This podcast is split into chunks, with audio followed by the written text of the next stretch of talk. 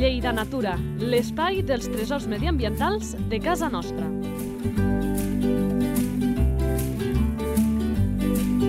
Un espai conduït per Francesc Balanyà. Molt bones a tots i a totes, benvinguts a una nova edició d'aquests animals eh, tan fantàstics que tenim a la demarcació de Lleida. Un espai, diu sempre aquesta sintonia eh, que condueix Francesc Balanyà, però que no es podria fer si no estava molt ben acompanyat. Ja sabeu que aquest és un espai obert a tothom i ens agrada sempre doncs, portar gent que encara no hagi participat del programa, però us he de confessar que la persona que avui ens acompanya, a mi particularment em fa fins i tot una mica més d'il·lusió de la que ja tenim habitualment per diversos motius. D'entrada, perquè ja sabeu que molta gent que ens ha acompanyat fins ara és gent que forma part doncs, d'entitats, grans professionals d'algun animal, però és que en aquest espai reivindiquem també tota aquella gent que sent passió per la natura, que és autodidacta, que fa coses en, en, en pro pel seu tarannà d'estima i és el perfil que ens acompanya. Però a més a més ho fa des d'un àmbit que moltes vegades ja qui s'ha entestat, diguem-ho així, parlant també una estoneta, amb dir que són enemics de la natura, que és la ramaderia. Alguns ho tenim claríssim que això no és així, però si algú és un bon exponent de tot plegat, és el nostre convidat, aquí ja saludem el Josep Maria Porter. Molt bones. Hola, bona tarda. Ramader de Porter Ramadera, una explotació que al millor alguns l'heu escoltat als mitjans de comunicació perquè fa 50.000 coses en pro del seu bestiar i en pro també de la fauna eh, salvatge que allà hi habita. Després en parlarem. I per això que algú s'estimi tant la natura, que faci tantes coses, doncs ens agrada, de veritat, Josep Maria, t'ho dic, ja saps que t'ho dic, amb, amb, amb la mà al cor, de que ens acompanyis aquí. Després parlarem de com és aquest porter ramadera, però abans el que toca, Josep Maria, és on anem, és a descobrir l'animal que ens porta.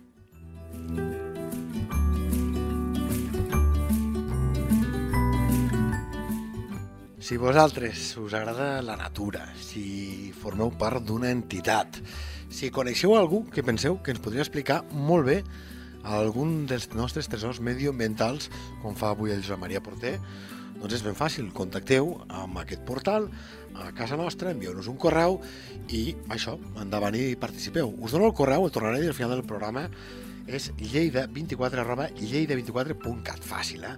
lleida24 arroba lleida24.cat. Vinga, va, que toca ja descobrir l'animal, sense més preàmbuls. Un animal que, insisteixo, és dels meus prefes per molts motius, que a la gent que li agradi la natura, segur que amb aquest cant ràpidament ja haurà descobert quin és, però si no, fa els honors el nostre convidat. Nom comú. Picot verd. Ah, Nom científic. Picus sharpei. sí, i aquí algú estarà pensant, no, que és Picus viridis, li van canviar el nom. Jo me'n recordo en una entrevista que vaig allò voler fardar i va dir el Picus viridis, va dir, no, ara es diu Picus sharpei, doncs queda dit. Esperança de vida. De 5 a 10 anys. Curiositat. Té una llengua molt llarga que la recull a dintre del seu cap. És una de les peculiaritats del cos d'aquest animal que després en parlarem perquè en té moltíssimes, però abans acabem aquesta fitxa tècnica i ara anem amb... Alimentació. S'alimenta dels cucs dels troncs vells i també baixa a terra per agafar formigues, escarabats, mosques. I això també té a veure amb la llengua, després en parlarem. Hàbitat. Està a, a, als secans, masses forestals i inclús a parcs urbans, a l'Arborètum de Lleida es pot veure. arbres, que siguin zones arbrades, no excessivament denses, perquè el picot per allà doncs, ha de fer molta feina que també després hi entrarem, volia dir, àmpliament. Distribució. El trobem per tota Catalunya, País Valencià i, i Europa.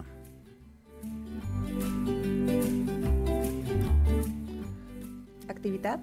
És un ocell molt treballador que perfora els arbres durant hores i hores. Té el coll molt fort i un cervell insensible als xocs. Més curiositats que, que té aquest animal, eh? Déu-n'hi-do. I si algú no el coneix, doncs ara és el moment de saber com és aquest animal. Identificació a la natura. Té un plomatge verdós, amb tocs grocs, eh, sobre verd i blanquinós per sota i amb una franja vermella al cap. Eh, los mascles tenen com dos bigotis vermells i quan vola fa un vol com si fos unes ones. Fa tres o quatre alades, s'aixeca, es deixa caure, com si dibuixés una panxa que el melic mira cap al terra, torna a agafar revolada, i a més això no ho fa a gran alçada, a diferència d'altres ocells, eh, que no? No, no.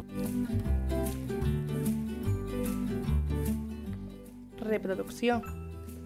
La reproducció és, és molt interessant perquè quan s'emparella el, el mascle eh, fa un cant molt fort i pique al, a la fusta i la femella l'observa. I hasta que no està el forat una mica endinsat, no es deixa copular.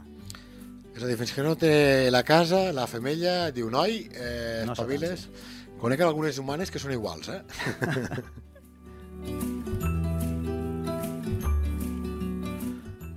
Salut de l'espècie. No hi ha cap problema, està molt bé. I això a vegades és notícia perquè malauradament parlem aquí d'espècies que estan passant molt malament, no és pas el cas del picot, però això no fa que no deixi de ser super interessant. I us dic que és dels meus animals preferits per moltes coses. Va, ara entrarem a desgranar una mica totes aquestes qüestions, perquè d'entrada, eh, Josep Maria, podem explicar que la feina que fa el picot al bosc com a control mm, del lloc és molt important. Sí, sí, té una funció molt important per l'ecosistema perquè fa un control biològic i s'alimenta dels insectes que hi ha als troncs dels arbres i és un, un ocell molt adaptat als medis forestals. I a vegades se'l veu per terra també amb els eh, formiguers, que el destrossa de seguida i fa que les formigues mm, surtin a, a correfuita, llavors té una llengua bastant llarga i les, les, va, les va captant, les va captant, inclús els ous també. I aquesta llengua la té, com dèiem allò, enrotllada dintre el cap. Sí, sí té un, una cavitat a dintre del, del cap que fa com un ioió que enrosca la, la llengua dintre i després la trau. Perquè insistim que és dels animals, mira, jo quan feia activitats amb, amb canalla, els diria a tots els, eh, a tots els, anim, a tots els, els animals, als animals humans, correcte, a tots els nens, que qualsevol animal doncs, està preparat eh, per eh, fer allò que fa de la millor manera possible, allò de l'evolució que fa que qualsevol cosa que peguem amb un animal té una raó de ser, no? I els exemplificava amb el picot perquè, per exemple, la cua, la té, després explicarem el per què, la té d'una manera diferent i peculiar que altres ocells i tot un per què, no? I una de les qüestions que és capital doncs, és aquest bec, és aquesta llengua llarga, que l'utilitza per a no només menjar, sinó per a altres motius. Abans ho deies, per fer el niu. Sí, sí, és que el seu cap té un disseny especial. Pensa que els ossos, té uns ossos esponjosos que amortiguen el cop eh, és un animal que no té mai mal de cap. perquè quan, quan pique, pensa que és com un taladro, eh? Pique, pique, pique, pique, pot estar 15 dies per fer el niu. I fa un niu eh, totalment, com si ho hagués fet amb un compàs de 5 a 6 centímetres, totalment circular, perfecte. És un fuster eh, habilidós. A més, és una de les qüestions, és un dels rastres que és relativament fàcils de trobar a la natura. Quan vegueu un arbre mort al bosc, mireu una mica de paciència i aquests forats perfectes és com que el picot, per sort, no és dels que està amenaçat i anem trobant, és dels rastres, Josep Maria, fàcils de veure. Sí, inclús als postes de la llum ha fet fan forats. I si no, i si no, i si no ho aconsegueix, com a mínim veure el parat allà és dels llocs on el trobes. Sí, el que passa és que és molt amagadís i quan l'observes eh, gira de seguida el tronc i després direm el per què té aquest giro tan ràpid Ara per les peculiaritats que té l'animal. és que això, el cos d'aquest animal és flipant. Me'n vaig al sabies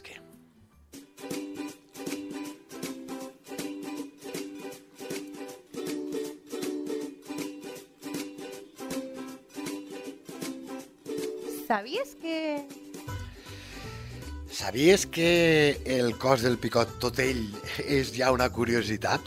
Hem donat alguns detalls, però si cal els repetirem, perquè aquest ocell té 50.000 coses per comentar.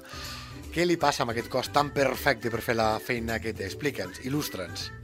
Bueno, les, les seues potes tenen quatre dits, d'aquests quatre dits dos van a cap per amunt i dos cap per avall. Imagineu-vos el típic pardal, qualsevol ocell, quan el dibuixem fiquem tres ditets davant i un darrere, però al picot dos davant i dos darrere una mica com els lloros. Sí.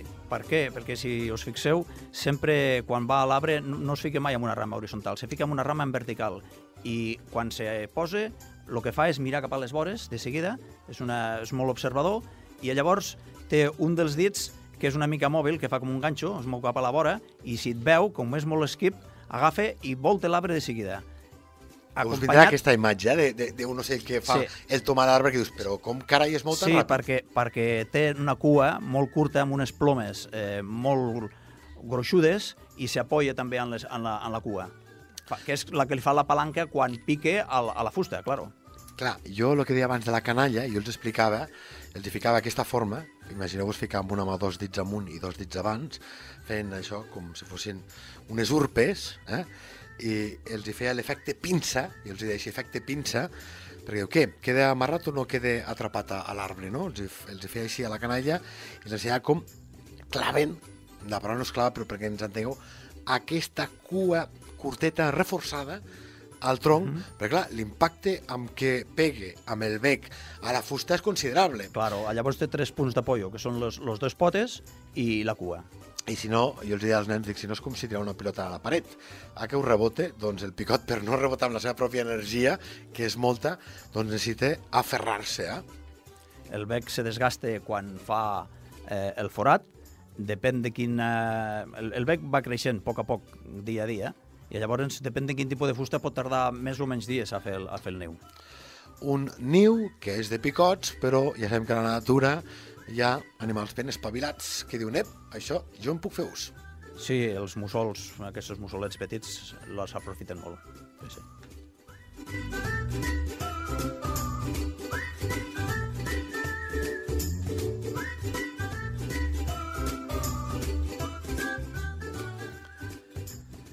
Porter ramadera, mm, abans ho hem dit, que vetlla molt per la fauna de l'entorn, però el picot avui ens ha vingut a explicar, li t'estima, però és l'únic que sí li resisteix. M'explico. Aquest senyor, per això també li tinc tant carinyo, he tingut la sort d'estar a casa seva i me l'ha ensenyat, doncs fa 50.000 coses pels seus animals i, com deia a l'inici, pels que té a l'entorn, des de facilitar nius, eh, allà tenim òlibes, eh, eh, també facilitem els avellarols, tiro de memòria, què més? Explica'ns. Eh, tenim xurigues per controlar els coloms, i després ratpenats també pels mosquits dels femers. Aquests ratpenats, que moltes vegades també són d'aquests animals demonitzats i que fan una feina controladora que jo crec que al cap dels anys hi haurà més gent que farà com el Josep Maria. Ell intenta facilitar doncs, que la fauna hi pugui ser. Tenim òlibes, l'altre dia en parlàvem, també dels animals que a mi em deixen meravellat. Tu en tens la teva explotació, que sí? Sí, sí, fa més de 25 anys, al, al Paller, estan. i també velles perquè tinguin el seu espai i això no és... perquè l'òliba es veu que és fotuda de que no marxi d'un lloc, és a dir, és una mica punyetes i a casa teva allà s'hi estan. Sí, perquè el, el paller té molt, molta, molt de menjar, que són els ratolins. El ratolí no necessita aigua i el ratolí a la palla és el rei. I amb el picot ho has intentat però no te n'ha sortit de tindre per Sí, allà. sí, triomfarà, triomfarà. El Tinc, tinc un niu posat amb un xop uh, davant de la granja i l'any passat el van ocupar, però va arribar el típic estornell i el va fer fora. Són molt, suposo que triomfarà, a poc a poc. És Paciència. que sempre ho diem, eh? això de la, de la natura, els humans podem intentar ficar mà, però la natura és més gesta que nosaltres i per tant doncs, sempre ens dona doncs, eh, situacions com aquesta.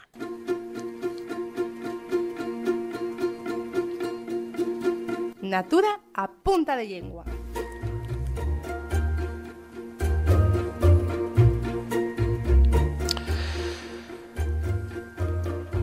Mm, Fem referència en aquest espai doncs, amb aquelles qüestions, ja ho sabeu, vinculades a la nostra manera de parlar, a les dites sobre aquest animal, a noms diferents que no obté, però és que amb el cas del picot fins i tot això ho podríem vincular a curiositats, perquè se li diu d'una altra manera el picot i també té una raó de ser. Explica, Josep Maria. Sí, el, aquí al Segrià se li coneix com, com l'aiguader, eh? perquè les dites populars hi ha moltes dites. Una d'elles és quan el picot canta, plourà, si no és avui serà demà. O una altra, diu, quan, el, quan canta el picot, la pluja és a prop. I és ben veritat.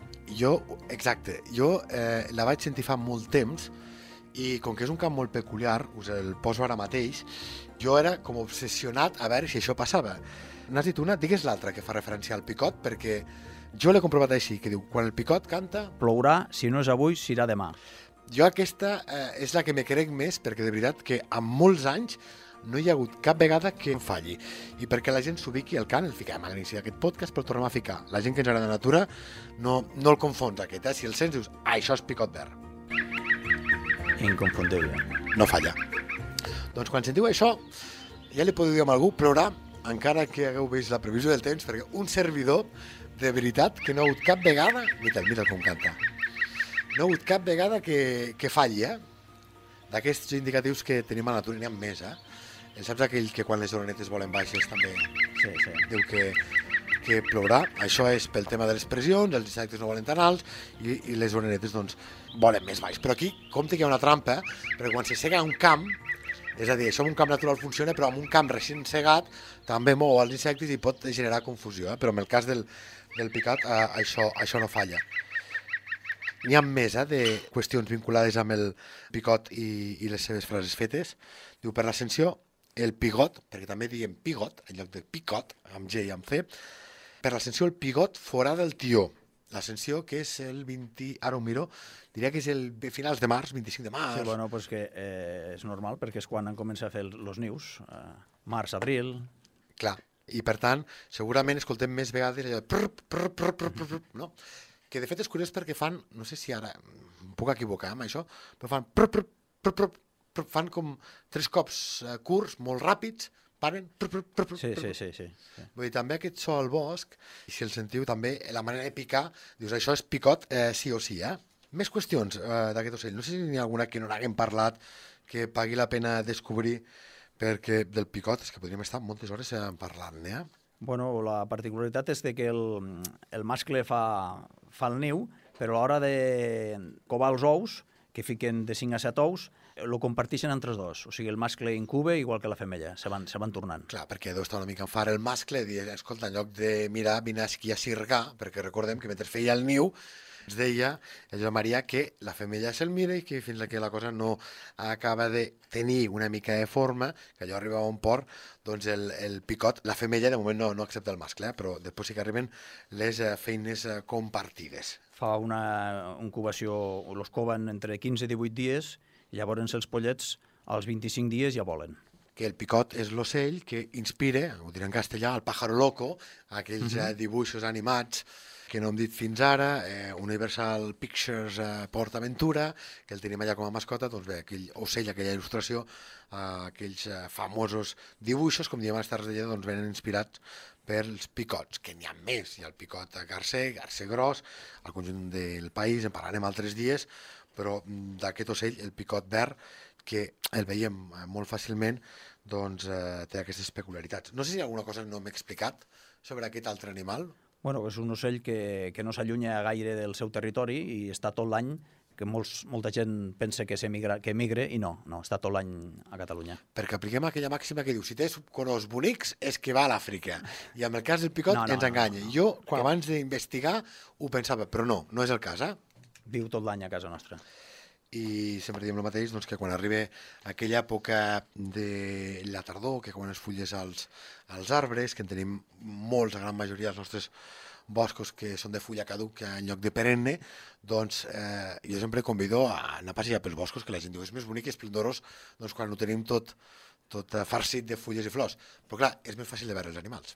Sí, pensa que com que té un vol baix, quan fa aquell, aquell vol que obrís les ales i les tanca, quan obrís l'ala, pensa que té una clenxa vermella com un punqui, vermella al Sí, cap, sí. a, darrere de la cua té un, un punt groc mm, molt viu, Sí. i llavors el llom verd, i la part de baix és un verd més, més eh, apagat. I en canvi la femella, la femella té menys colors i no té els bigotis aquests verds, té uns bigotis pues, foscos.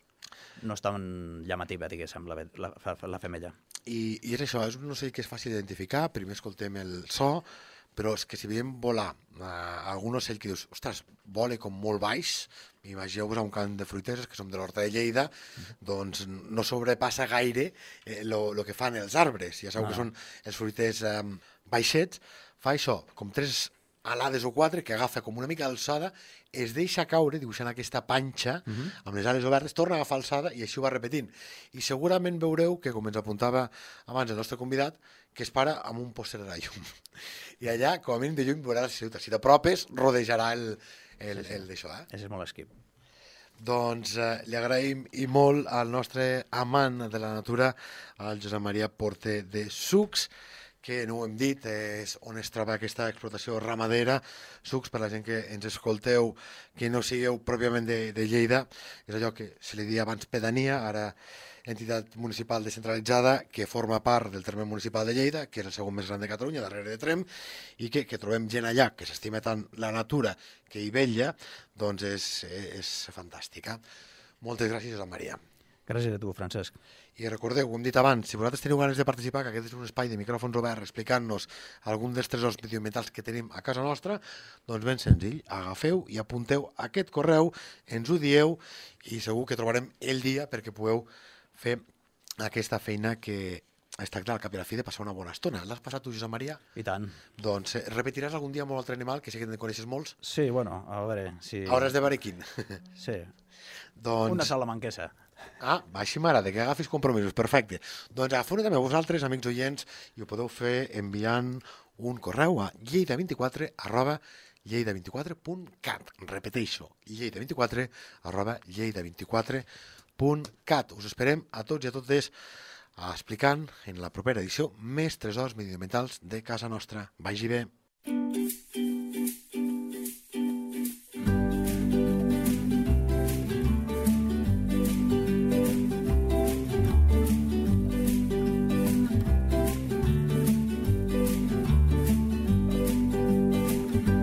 La teva entitat vol explicar un tresor de casa nostra?